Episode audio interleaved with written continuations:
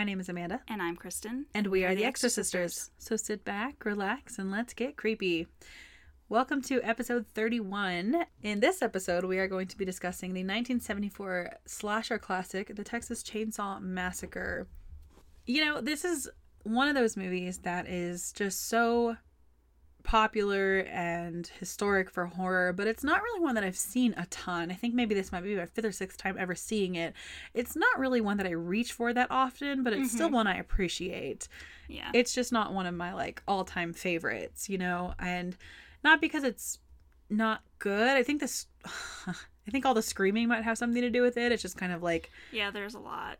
It's which not, makes sense, but yeah, I wouldn't say annoying. It's just like a lot to. You really have to be in that state of mind to watch it. Yeah, but I really like it. And you know, when you think about it, this was made in 1974, so this was before uh, that Jason, this was before Friday the 13th, this was before Nightmare on Elm Street, this was before Halloween, even. Yeah. And Halloween is credited with starting all the slashers, but this came before it mm-hmm. in this genre of cat and mouse, and I'm going to kill you with a knife or a machete or whatever. And in this case, a chainsaw. It really was the first of that kind.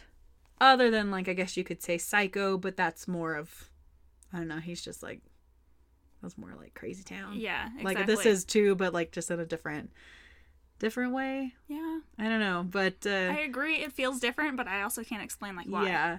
Yeah. I mean, he thinks he's his mother or I it doesn't matter. We're not talking about Psycho right now. Exactly. We're not talking about Norman Bates. We're talking about Leatherface and the Texas Chainsaw Massacre. So so this movie starts with a prologue basically saying this is the story of Sally's whatever and it's a true story. Yeah. True story. Which it's not, but it is right. based in part on the serial killer Ed Gein. Right. Like Leatherface's face. I feel like there are a couple loosely based on him. Yeah. Because he's so interesting. Mm-hmm. But it also after the prologue, you get the this very distinct noise, and it's actually a camera going off. Mm-hmm. But the way that they edited the sound really throughout the entire movie and the cinematography. The editing on this is just so incredibly unique to this movie. It's just got a different feel yeah. and a different different atmosphere than most other slashers or even horror movies in general. And I'm not professional enough in the film industry to really put my finger on why it feels different. I just know it has something to do with the sound editing and the way it was shot. Mm-hmm. It's just a little different. Yeah. The saturation maybe of the the picture, it's hard to explain, but it's very unique in that and it's really unique in all respects, especially considering how early it was. But you also hear a basically a news report that two bodies were found and there are 12 empty crypts in this very rural middle of nowhere graveyard and there are no suspects in custody. And then it opens with the Texas Chainsaw Massacre credits and then it cuts to friends in a van traveling. And mm-hmm. there are uh, they, i think they're probably between like i'd say 19 and like 24 young adults but not teenagers. Yeah. And one of them his name is franklin and he's in a wheelchair. And one of the very first scenes you get with them is he just like falls out of his wheelchair and rolls down this hill. Which why? I like yeah. you see a truck drive by but he's far away from it. Get your boy. Like, do not let this. your bad friends let him just fall out of his. They're bad friends throughout this whole thing oh, to yeah. him, but he's just falling out of his wheelchair. Yeah. Poor Franklin. But then he makes sure to whine about it the rest of the time. Oh, he whines the whole movie that he's alive. Yep. Yeah, exactly.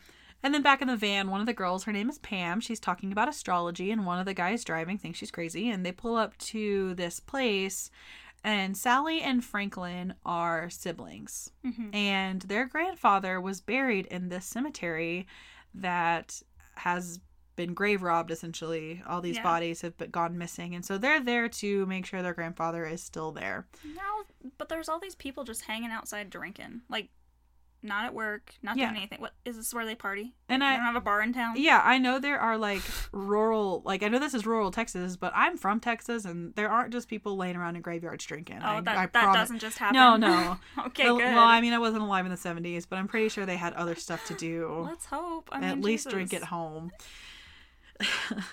and then there's like this drunk guy saying he sees things, and ah, I was just weird and they get back in the car. I guess they got their answer that their grandfather was still there. And so they get back in the van and they smell, they're just driving and they smell something really terrible. Yeah. And then Franklin says they're passing an old slaughterhouse mm-hmm. and it's the smell of death, essentially. Mm-hmm. And it shows it kind of cuts back and forth to shots of cattle waiting for slaughter, which is really tough to watch. Yeah. And then Franklin talks about how they beat the animals, and one of them says we shouldn't kill animals for food, and I'm like all on her side. I think that was Pam that said that. And while they're talking about this slaughterhouse, they see a hitchhiker and they kind of debate on picking him up, but they do end up stopping and getting him. And I, I know the 70s was all about love and peace and all that stuff, but picking up hitchhikers is one of the worst things Yeah, you can do.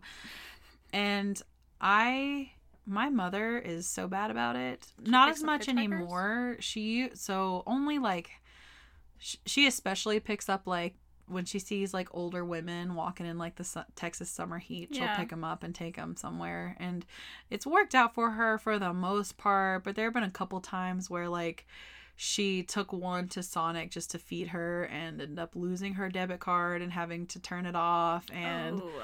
yeah, and then there was one she picked up on a country road, and she had been kicked out by her abusive boyfriend. So my mom paid for her to have a motel for a couple nights and fed her and stuff.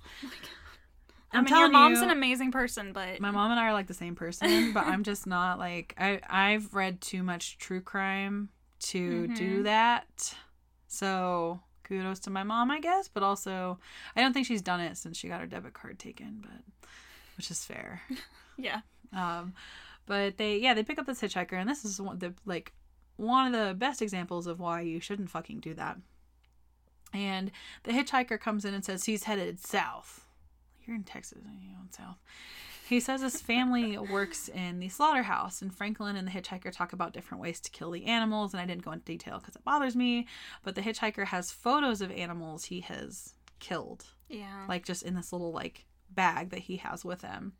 And he talks about scraping the flesh away from the bones. And then Pam, who is the one that says we shouldn't kill animals for food earlier, asks them to stop talking about it. And then Franklin has a small pocket knife, and the hitchhiker takes it from him and starts laughing and slits his own hand open. yeah. Fucking crazy. Because he's like looking real crazy and like laughing real crazy. Like you almost think he's like mentally Yeah. handicapped. He's just fucking crazy.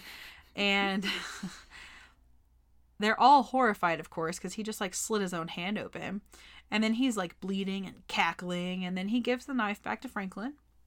And then he pulls another knife out of his sock. And he says, I have this knife. It's a good knife. And it looks like a razor. Like Yeah. that, that's that a- a Mhm. flat razor that a man would shave with. And then he whips out a camera like the one before the opening credits, maybe. And he snaps a picture of of Franklin and all of them and he asks them to drop him off at home cuz it's real close and then he says you could come have dinner with us. And then he gives his photo to Franklin and tells him to pay him $2 for the photo and they say no and he gets all pissed off. And so then he basically sets the picture on fire with these little like I don't know what they are, like little explosive beads Mhm. that he has. I'm sure some sort of like firecrackery thing. And they're all freaking out because he's starting a fire in the fucking van. yeah. When people start freaking out and you're the driver, pull the fuck over. yeah. Yeah. Oh, for sure. Or if something catches on fire, pull over.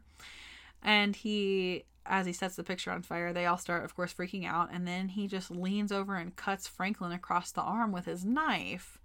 And then they throw him out of the van and they're like driving away the slowest I've ever seen anybody drive away ever. right. and he's kicking the van and smearing blood on the side of it. And then back in the car, Franklin is, of course, crying, and they talk about never picking up a hitchhiker again. Learn their lesson. exactly. And then they stop at this gas station in the middle of nowhere, and the man says they're out of gas and it may not be there until the morning or the afternoon, later in the morning or the afternoon. So you can actually go to this gas station and visit it. And I want to say you can spend the night there, but cool. you can't go to the house as of right now, or they don't like you to go to the house as of right now. So where is it? So it is in a place called Kingsland, which is near Mar- Marble Falls in Texas. Which, for people that aren't familiar with Texas, is a like northwest of Austin, Okay. like kind of west of Georgetown. But yeah, it's pretty much still. There's only like a population I think of like six thousand there, but it's. I would love to go. I think you can do tours now. They might have it to where they can do that, but I know they were working on it for a little while. That's but it might be up and ready to go. So we should do it, just not in the summer, because fuck Texas in the summer. That's why I moved. Yeah. The whole reason. That's why I knew. Franklin asks if they know where the Franklin house is. And I was so confused. I was like, so is his name Franklin Franklin?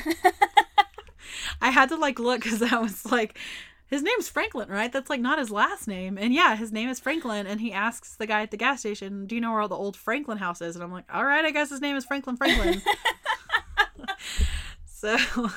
Oh, I'm dying. I never put that together. Yeah. That's freaking great. Yeah, I made a note of it and I was I was like, Am I getting his name wrong or Unless something? they just call him by his last name, maybe? Maybe, but when like when you look at the IMDb page at least, it says all it says is Franklin and I'm like, because Sally is also is I, I don't know. So we're just gonna say his name is Franklin Franklin. Somebody's gonna come for us because they're gonna be like, his name is Franklin, whatever. But uh, Franklin Franklin. I love that. He says uh, the gas station owner says they don't want to go messing around up there, and Franklin says his father owns the property. And the man says he has good barbecue and they should just stick around and not go to that house. So you I'm pretty sure most people have seen this movie this guy is involved with this family. Yeah. Uh, first of all, the hitchhiker and Leatherface are his children. Yeah. And so he's even wants victims, and he's like, "Yeah, I don't need to go up there," mm-hmm. or he just wants them to be more opportunistic and stay with him. I don't really know which yeah. one it is. It's either he wants them to stay there because then he'll just be able to get them easier, or he truly is warning them like you shouldn't go up there because we're going to get you if you do. Well, I mean, he, he is a little upset at the dinner of we shouldn't be tormenting these people basically let's just kill them and move on so maybe there is a part of him that kind of wanted them to go and if they do go then thank god yeah maybe it's like this is just something his family has always done that he's yeah. been roped into for his entire life but he's like this is fucked up mm-hmm. i don't know but it's interesting to speculate mm-hmm. about his intentions there and then franklin goes on this thing about that guy's the guy's blood is on his knife and he's wondering if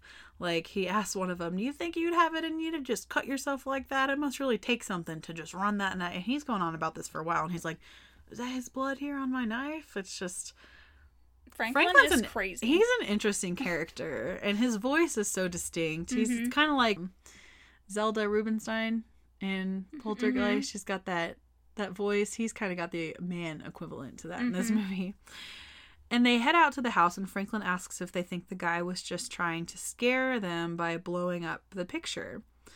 And they pull up to the house and they all get out and they all stare at the blood smeared on the side of the truck. And as they wander off, Franklin asks if they think the guy would follow them and everyone else goes inside to explore the old like dilapidated house and there's a shot of a nest of spiders. And this is where i'm talking about the cinematography is really interesting because it really fo- like zooms in on these spiders and you hear them all like it's clamoring so around. yeah. yeah. And it stays on them for a while and then Sally is joking about how run down it is and talking about what it was like there when she was a kid. And then Franklin rolls in again, struggling because there's not like access to this. Yeah. And they all go upstairs and leave him. And so he goes into the house and he's mocking them for laughing and having fun because he can't go upstairs. And they basically, he says, Come on, Franklin, it'll be fun, Franklin. So they convinced him to go on this yeah. trip. So he says, Here and then they just leave him. And he says, If I have any more fun today, I don't think I'm going to be able to take it. and he just starts like blowing raspberries up at the or like whatever that that he does yeah. upstairs and it's so funny this is that's like the only real like funny part in this movie and then pam and her boyfriend kirk come down and ask franklin where the old swimming hole is because they want to go swimming and then they run off and then you get a similar shot to the spider shot on this animal skull on the ground and these bones hanging in the doorway. And Franklin's getting freaked out, so he calls for Sally because this is, I think, his father's or grandfather's place, somewhere he grew up, and he hasn't been back in a while. Mm-hmm. Neither him mm-hmm. nor Sally have, and now there's just like animal bones yeah. and all this creepy stuff hanging around. So he's like a little, a little weirded out. And then Pam and Kirk headed to the swimming hole, realized that it is dried up and they hear a generator running and decide to walk to the neighbors to ask for some gasoline because clearly they couldn't get any at the gas station and they need more to get back. And they're just like slinking around the property and they see all these old cars and find the generators running and then they go up to the house. As Kirk is walking up to the house, he's like calling out for someone. And I, I don't know what it is about horror movies. Do you think you can just walk into somebody's house? Just waltz right. Nobody answers the door, and you're just like, okay, I guess I'm I'll just fucking in go in. What the fuck? I don't know if that's a generational thing or just a horror movie thing. I don't know. Wasn't alive in the seventies. Was that uh, just like? Did that just happen in the 70s, people? I mean, I know my grandmother when I was young. She used to sit outside, sit out front with us and watch us play, and she used to get real antsy about us, like even getting closer to the sidewalk. And she said, and my mom said too, it was just a different time and it, it wasn't as bad. But I really think it was. I mean, abducted in plain sight just goes to show you that it was Mm-hmm. and it just wasn't as talked about or as publicized on social media. So I don't know. I just maybe it's just a horror movie thing. But Mm-hmm. they're waltzing on into this house, even though nobody's there, and so of course a but before he even walks in, a tooth falls on the porch, and he gives it to Pam, and she's of course disgusted, and she storms off of the porch to a swing that's in the front yard. And so that's when Kirk opens the door and goes into the house and, like an idiot, just walks on in. And then, is anybody home? In the immediate shot in front of him down the hallway, you see a room with a lot of taxidermy and animal skulls hanging on the wall. And you hear what sounds like a pig grunting. Mm-hmm. And he walks more into the house to see Leatherface appear. And Leatherface beats him with a mallet and knocks him out. And he starts seizing and he mm-hmm. gets grabbed and a door like a metal door slammed, gets slammed. Which yeah. great. And Pam walks into the house after Kirk doesn't come back after she's called for him a couple times. And she's wandering around the front of the house calling for him and stumbles into a front room that has chickens and cages and bones and feathers all over the floor and skeletons that look like people skeletons, but only partials, like sitting in a chair, human hands and skulls hanging from the ceiling.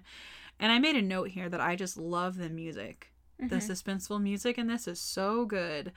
And then, of course, Pam starts dry heaving and crying, and she gets up and can barely gain her footing. As she walks into the hallway, the door opens and Leatherface starts chasing her. And then we get that iconic scene of her making it out the mm-hmm. door, but him grabbing her by the waist and her kicking and screaming. This is why you don't wear flip flops. Right here. Yeah. You can't run away from Leatherface. And this is pretty brutal. He hangs her on a butcher's hook by her back. So Yeah. just her skin just right on the hook. And then there's a zoom in scene of the chainsaw, and then he takes it to Kirk in front of her. And then it cuts back to Sally, Franklin, and Jerry waiting around for Pam and Kirk, and it's starting to get dark. It's about sunset ish. Mm-hmm. And Franklin still worries that Hitchhiker is coming for him, and he just cannot stop talking about this Hitchhiker. He's so freaked out. I mean, he got cut by the Yeah, stranger. exactly. I, I don't blame him. And he can't find his knife, and he argues with Sally that she never gave it back to him. And then they're arguing. Sally's a bitch to him. Like, I know they're siblings, but come on, dude. yeah. And then Jerry decides that he's going to go look for Pam and Kirk. And Sally wants to go, but Jerry says that she needs to stay behind with Franklin. And she's all pissed off about that. And Franklin says to her, You really didn't want me to come, did you? And Sally says she was just tired. And Franklin asks again if Sally thought the hitchhiker could follow them. And he says, Sally? And she says, What now? And he says, Nothing, never mind. And it's so sad. He's like the kid that gets bullied this whole fucking time, and not mm-hmm. even his sister's nice to him. Which I guess would be the last one to be nice to him if she's really annoyed, but. And then Jerry's walking around looking for Kirk, and then Jerry also stumbles upon the house and knocks on the door and says he's looking for a friend. And he initially starts to walk away from the porch, but then he sees Jerry's towel over the porch and decides to investigate further. And then Jerry is yelling for Kirk and says, Quit playing games, quit goofing on me. And he hears some sort of almost like moaning sounds, and he goes in because he thinks that they're just messing with him. And he walks into the slaughter room, is what I called it, just like a butcher room. And he hears banging from a deep freezer. And he opens it and sees Pam in the freezer. And then Leatherface yells and beats him with a sledgehammer, also.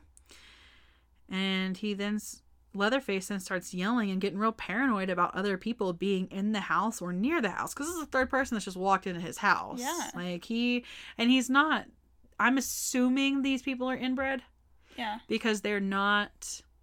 It just seems like they've got some mental retardation of some mm-hmm. sort going on. But I mean, even at that, they they're walking into his house. So yes, It right exactly. we are supposed to feel bad for the kids, but also they're walking into his fucking house. yeah, that's why you don't fucking do that. Exactly, you're gonna get murdered Mm-hmm. because like in Texas, if somebody walks into your house, you probably shouldn't get them with like a chainsaw, but you just shoot them. Yeah. like regardless if you're a serial killer or not, technically they're on your property. You can just shoot them, Exactly. and you won't get charged. Like that's just the way it is. So don't go walking into people's fucking exactly. houses. But he is really freaked out, and he's got this mask on, and it's got like eyelashes, and it's it's real gross. Yeah. It's nasty. And it, then it cuts to the night, like it's very dark, and Sally starts honking the van and yelling for Jerry. Sally and Franklin start fighting because Sally wants to go look for their friends. And Yeah. they eventually both go, which is so fucking stupid because Franklin's in a wheelchair. He, sh- he, he knows that. They all know this. It just seems more efficient to leave him behind because I can't imagine how difficult it is to push a wheelchair through Yeah. like waist high grass and yeah, uneven but he's scared to be ground. left alone. Exactly. And so they, of course, run into Leatherface and he chainsaws the fuck out of Franklin. Yes, yes, he does. immediately. Because there were all these people in his house, so he's just assuming there are people around, so he's gonna go looking for Exactly. him. And so Sally screams and starts running away, and he chases her basically into his house. hmm And she runs into the house and locks it, so he takes the chainsaw to the door. A chainsaw's one of those weapons that you can't really do much to like thwart it off. Yeah. Like it can get through almost anything, especially because doors are typically wood. hmm It's just gonna until it runs out of gas. Exactly. You're just gonna have to try to outrun it, which is essentially what she has to do.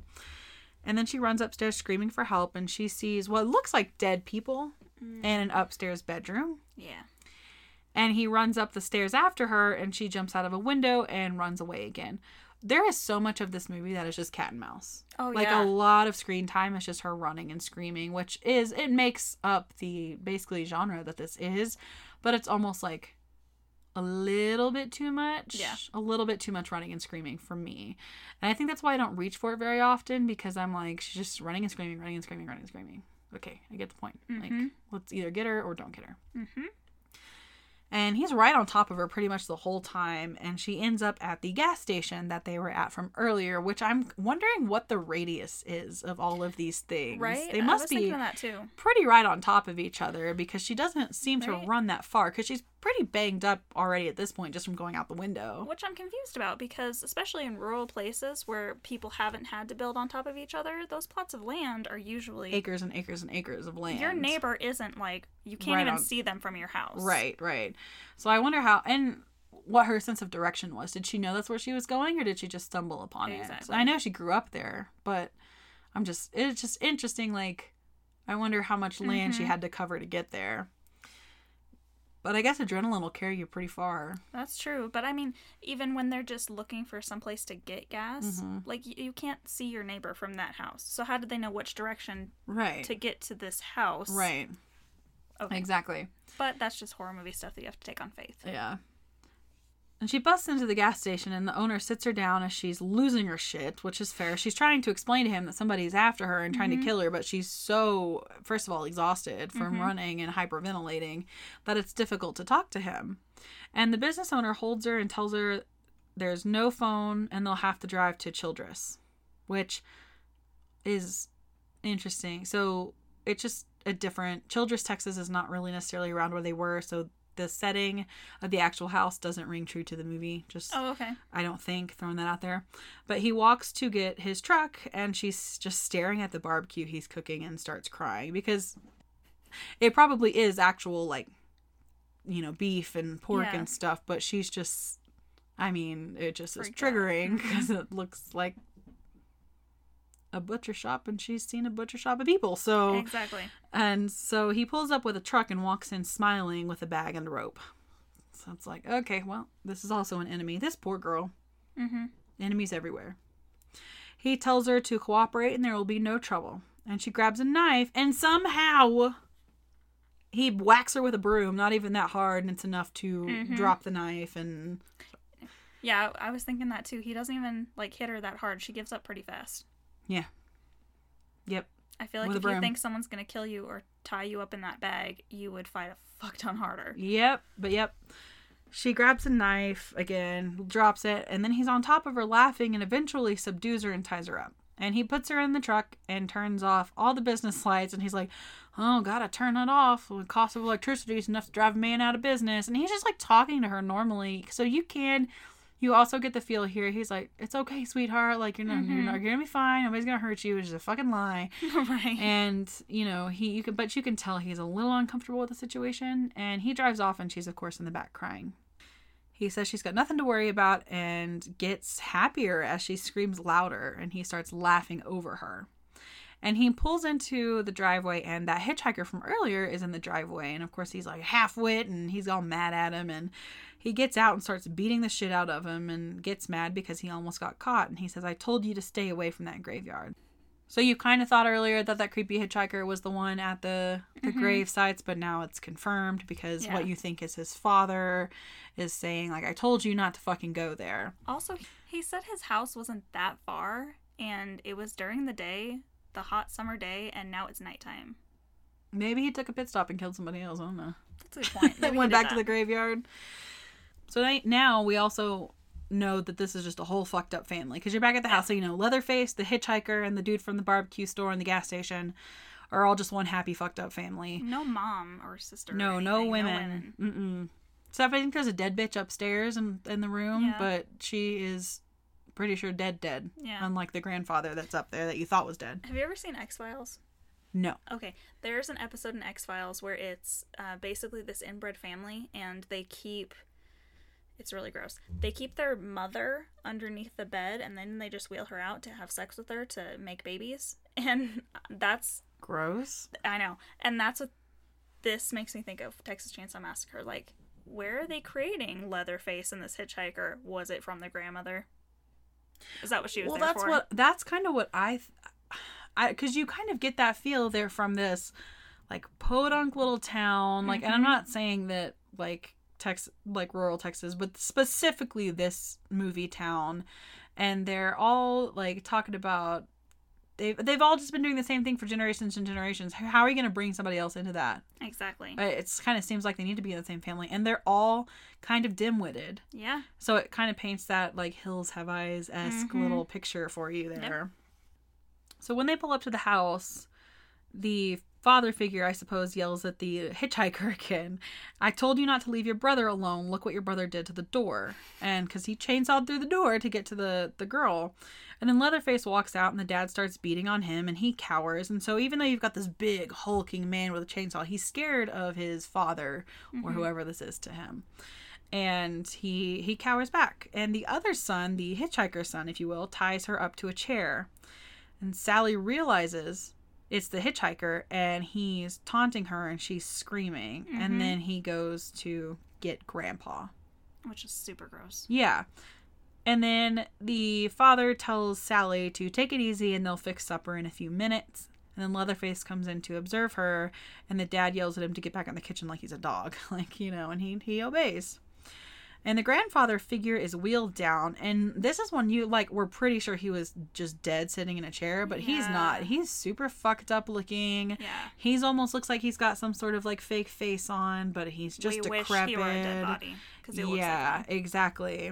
And he they they cut her finger. This is so disgusting. They cut her finger and they put it in his mouth and he just like sucks on her finger at the dinner Mhm. table.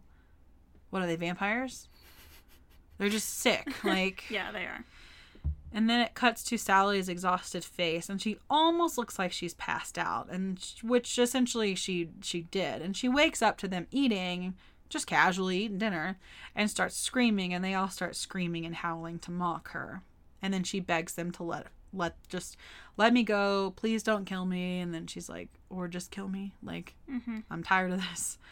And there's some back and forth with the family, and the dad says that he gets no joy out of killing. So this is when you get that first, like he doesn't want to be involved. Mm-hmm. He brought her to the house, and that and that his job is over. He's not going to do anything beyond that. And then Sally says she'll do anything and starts screaming again, and they're all laughing. And I, when I was watching this next scene, I was like, "Oh, Kristin fucking hates this," because it zooms in on her eyes a lot. When she's going crazy. Yeah, Yeah, she's screaming, screaming. and it's zooming in on Mhm. her eyes for a long time. And again, this is where the cinematography and the saturation of color in this film is so interesting to me because it's not just like straight like what you would expect the colors to look like. There's almost like a yellow tint to this mm-hmm. whole film, Yeah. or at least this these few scenes. It's really interesting. And I thought it was a really cool detailed shot of her eyes because you even see the vessels and the yes. the blood vessels in her eyes and the movements that her eyes make and it's it's pretty gross if you don't like looking at mm, Yeah. eyeballs and then leatherface moves in on her and the dad says no need to torture the poor girl get it over with and the hitchhiker dude doesn't want to hurry but the dad says there's no sense in waiting so oh, he wants to drag it out he likes to do the torture and He's the sadistic. scare yeah exactly and they tell their grandpa they're going to have him do it since he's the best He's at killing best. and then there's more choppy zoomed in on her screaming face. The dad tells her she doesn't have anything to worry about because grandpa is the best at killing. And it won't hurt a bit. They get her up out of the chair and they lean her over this like metal bucket. Basically, it's a blood bucket. Yeah. And the grandfather, they keep handing him these like sledgehammers and he keeps dropping them because he's like really, he's like feeble, fragile. Like, he, Mhm. there's no way he can like lift that hammer and, and beat her really to death. And she hasn't stopped screaming this entire time. And they're all laughing. And the, he does get in a few swings. She gets a few knocks on the head that are pretty good. And during the scene, she's able, because they're all worried about him being able to kill her. So they're focused on, they keep putting the hammer back in his hand and picking him, it up and yeah. putting it in his hand. And she's able actually to escape. She jumps out a window. And it's daytime when she goes outside. And she's bloodied up and hurt really bad. And she hobbles away. And of course, they run out of the house after her. But not only do you have Leatherface coming after her, you also have the younger Mhm. kid, the the hitchhiker, the skinny little guy. And then they both come out, and he comes out with his chainsaw to chase her. And she's really gimpy, so the hitchhiker gets to her with no problem. But they're close to a road, and they run out on the road, and he gets hit by a truck. And the truck stops, and she hobbles to the truck driver, but Leatherface is behind them. And the truck driver doesn't get going, so they both crawl up into the cab of this truck just to crawl out the other side. Why? Yeah, he's not cutting through the door. He- he's yeah, just he's- making marks. He's trying to cut through the door, but he's not able to. So just fucking start it and go. Stay in the fucking truck. But Yeah. no, they get back out of the fucking they get truck. out of the truck, right? and the driver grabs this really big heavy wrench and throws it at Leatherface.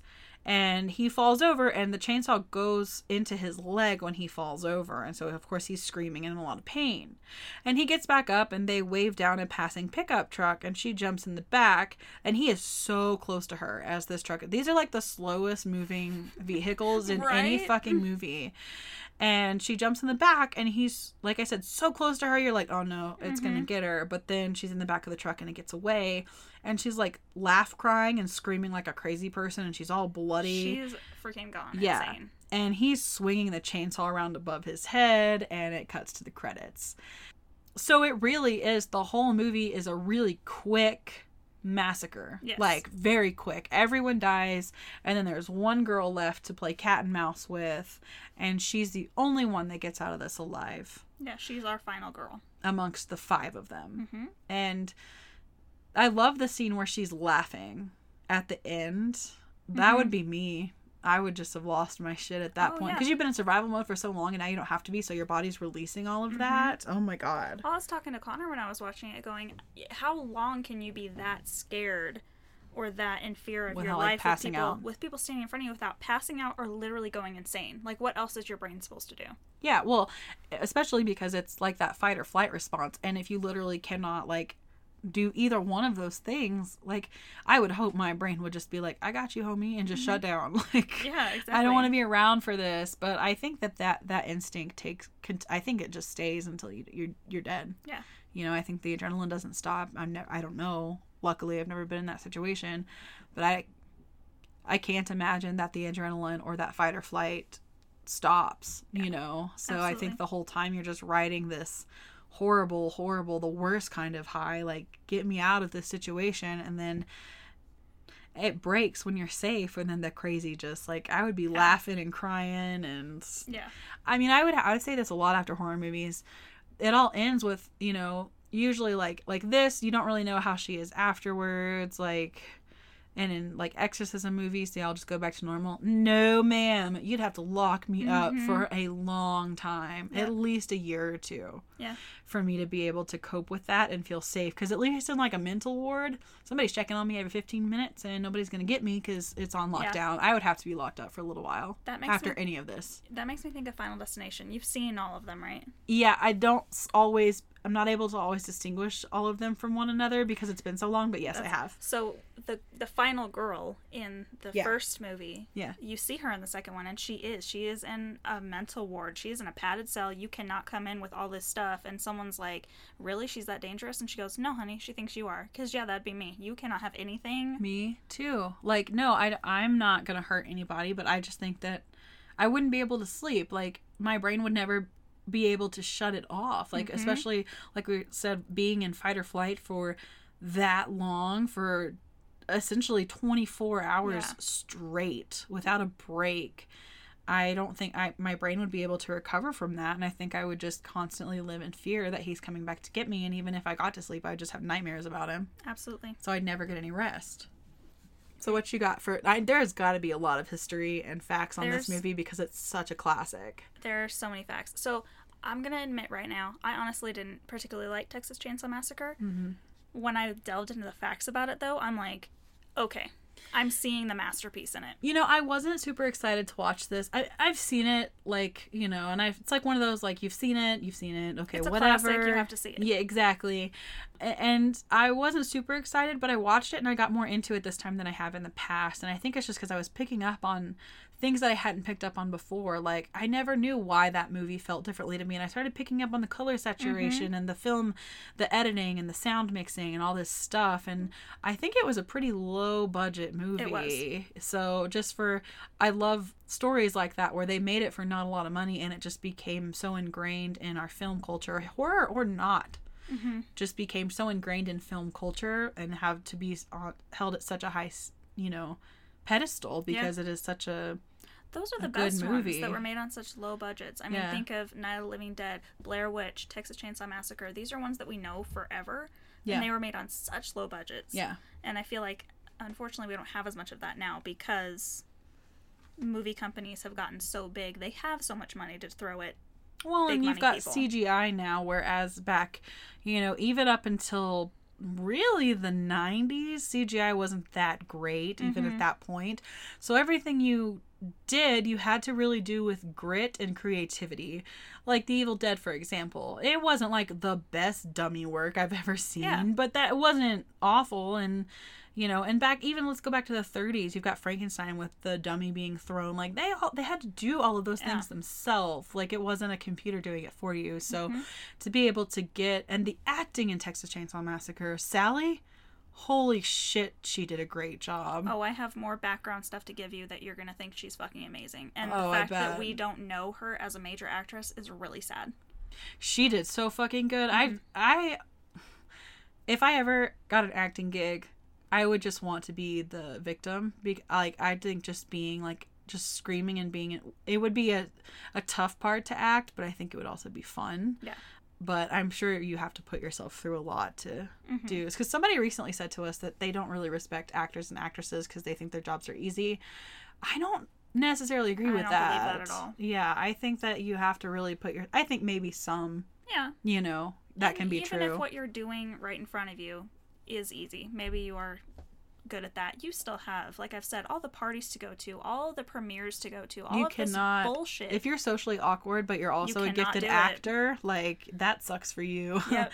because that would be like if if we uh, okay i'm not saying but if if anything ever came from this podcast if we ever got any sort of notoriety and had to go to some sort of event or something live i think that we would both be, need to be medicated i'm like Dude, seriously yeah, need we to would be freak like out ahead of time. yeah, so I have a lot of respect for that. So Mm-hmm. just watching her in this role get so into really looking horrified, Mm-hmm.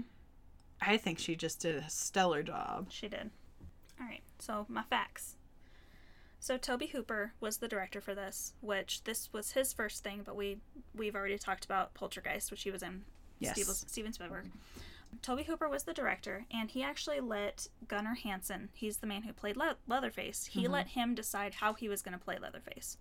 That's cool. That's very cool. So Gunnar Hansen, after sitting down for a while, decided that he figured Leatherface was probably mentally handicapped. Okay, so yeah. Yeah, okay. that's what he figured. He wanted to play it that way because he figured that's probably what was going to happen with this family.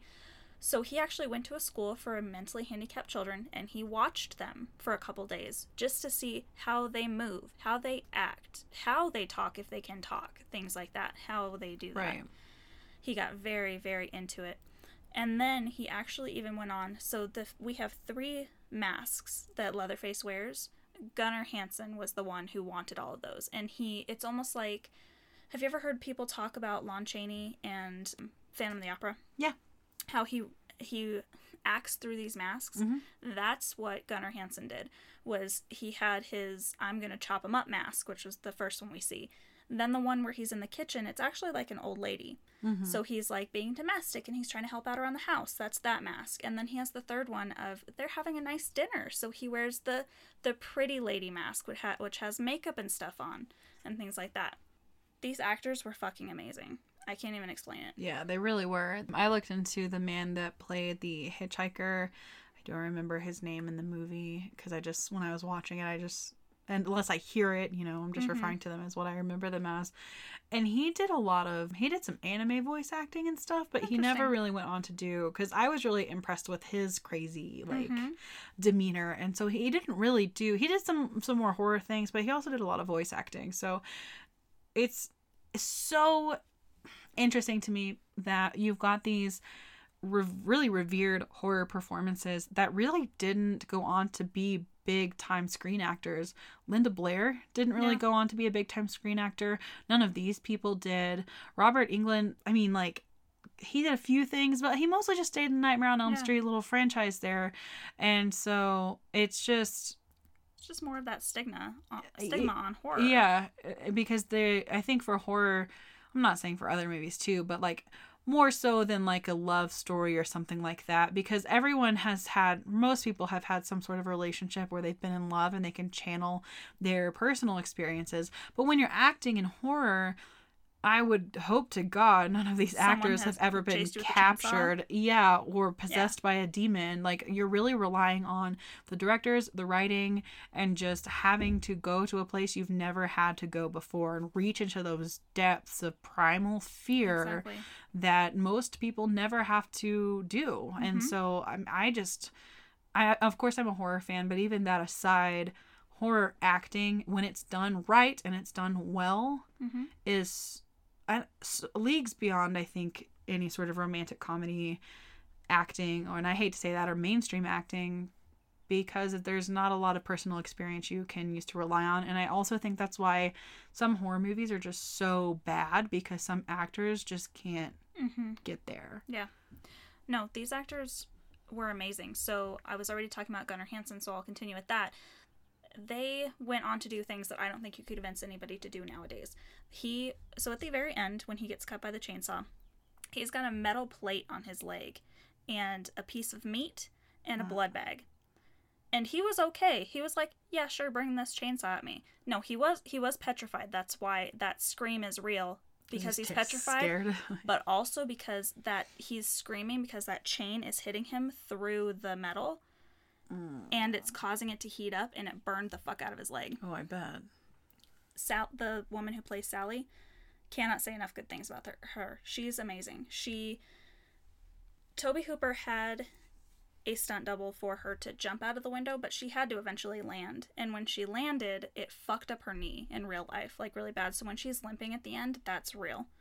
I'm saying they go through Yeah. a lot of shit, man. And when he cut her finger with that razor, they couldn't get the knife and the blood to like line up. She literally she she moved her finger so that it would cut her. Wow. So she was like, "We got to do this for the movie. I'm literally going to cut myself right now." Yeah. I wouldn't. Yeah, well, it maybe she was in such a place of adrenaline. She was like, I don't give a fuck. Like, I'm not even gonna feel it. It's like being Mhm. drunk. Like, Yeah. oh, this is running so heavy right now in my brain. Just got me. Like, So most of it, I mean, obviously most of this is Leatherface because it's Leatherface. yeah. So Gunnar Hansen had one shirt the whole time that they were filming, and it was actually dyed at the time, so they couldn't like rewash it. yeah. So this he wore the same shirt the whole time in 100 degree Texas weather that I bet he smelled so good. people t- towards the end wouldn't stand next to him anymore, wouldn't eat lunch with him, wouldn't do anything. Okay, but that really made the character what it is because he looks nasty and grungy and mentally Yes. incompat like just not Yes. there. So I and it is also they did film this from what I understand in summer in Texas. Yes, they did. Fucking miserable with Yes. AC. It's miserable. Yes. You can't go outside. I, ca- I guarantee you. I've been through enough Texas summers. Even so, when we had an in-ground pool that was like 12 feet deep. So the deeper it is, the cooler it stays. When it got to August, our swimming pool was usually like lukewarm, and it wasn't even refreshing. Yeah, no. Uh, Gunnar Hansen at the very end when he when Leatherface is spinning the chainsaw, that was actually because Tobe Hooper was the director and he put them the whole cast through so much shit that all he was told was to be frustrated at the end. And Gunnar Hansen is like, mm, stomping my feet's not going to be enough at this point. And Tobe Hooper didn't tell him what to do, so he swung that chainsaw to scare the fuck out of Tobe Hooper, which it did the trick because of what he had done to the cast. I'm sure. Like it's okay. Like he could have dropped it because it sounds like they had a real chain on that chainsaw because you can rub a chainsaw without a mm-hmm. chain, but it wouldn't have given them the effect they needed. It would have mm-hmm. been really easy to spot. You know, there's mm-hmm. no chain on the chainsaw, so him swinging it around like that, man, OSHA would be all over that shit. Exactly. See, actors would not have done this nowadays. And then the last important thing that I have is it's a big thing. It's the dinner scene. So the whole dinner scene, it was filmed with real rotting food Ew. in 110 degree weather in a small compact place. And there ain't no AC in this No. old broke down house. No. So I mean it's 100 degrees outside, you're a small compact house with no airflow. It's getting even hotter inside. especially with all the body heat. Yes, the body heat and the smell of rotted food and the smell of bodies of just like sweat and stuff became so intense. People were passing out. Mm. People were dry heaving. And the hitchhiker actor, he actually said that this that filming that scene was the worst time in his life and he had been in Vietnam. Oh my god. Yeah. It got so bad in there that some of the actors started to slip their own sanity, like in real life, and they started becoming who they were. When you have cannibalistic murderers sitting at the table, You don't want that. You don't want them to slip their sanity because uh, Gunnar Hansen said that when his hitchhiker brother told him that he needed to kill her, he wanted to fucking kill her. Wow. Yes, That's so scary. that's fucking petrifying. Yeah. Get them a window unit. Come on. Dude, Just run it when you're not filming. They can still look real sweaty. Yeah. Man, that's dedication though to your craft. Because I think a lot of people would fucking quit. Right? I'd just be like, I am not gonna finish this scene until you give me some fucking air conditioning. Mm-hmm. Whatever with the smell. Like I get that that's for ambiance atmosphere. Give me some goddamn AC. That's how I am. Like right, I don't have AC in my house right now, and when it hits the 80s, I think I'm gonna die. Uh-huh, Like exactly. in Colorado. So So yeah. in Texas, like I know that we lost AC the last summer that I was in Texas. Our AC went out, and we literally got all the dogs and my my mom, my brother, me, and two dogs got a fucking hotel room. Yeah. we wouldn't even sleep there until they fixed it. yeah, I bet. So no, I mean, I couldn't imagine. I'm just reading. I couldn't imagine that kind of weather. other than being sick or injured, feeling like that hot is like the worst. A heat stroke is real too. Hmm. So they need to be very careful with this. Yeah. And the mm. no, thank you. I would have quit. I'm a diva, I guess. I would have quit. I would honestly. Okay, so going into this, I was like, this is probably going to be like a three for me. I think I'm gonna bump that to a four out of five. Mm-hmm. That's actually what I was thinking too. I was even like, oh, maybe a two. I just don't like all that gore and screaming and stuff all the time. So, but now after having all this background knowledge on what they actually went through, yeah, I'm gonna bump that to a four also. Sweet. Mhm. It's a it's a good, and you know it's just not like something that I want to watch all the time. It's just like the horror movies that I I want are really in depth stories. That's why I watch the It remake so much. Yeah. You know, that's what I like in horror, where it's scary, but it's also got a really strong story. And not that this one doesn't have a strong, it just doesn't have much of a story because it's literally just cat and mouse the whole time. Exactly. But that's that's a lot of people's thing, and I'm not going to discount it for just not being my thing. So yeah, I solid four on my end. Thank you so much for joining us for this dive through the Texas Chainsaw Massacre. We don't say this every episode, but just to throw it in here, we really appreciate you listening Oh, absolutely. so much. We were surprised that anybody was going to listen. Yeah, and it still just blows our mind. We're like half year in, Mhm. a little bit more. Mhm. And it's been really, really cool. But you can find us on Facebook and Instagram if you search for the Exorcisters podcast. You can find us on Twitter at the Exorcisters. And we also have our website if you're not into app streaming or anything like that. You can find out we, all the podcast episodes on our website at exorcisters.com and also on YouTube. It's the Exorcisters podcast. If you have any movie recommendations or just have an opinion you'd like to share and you're not into DMs on social media, you can find us at theexorcisters at gmail.com. Please feel free to email us with anything you have to say. We'd be more than happy to hear it. And next time, we see the Dracula that was never meant to be. Till then, stay creepy.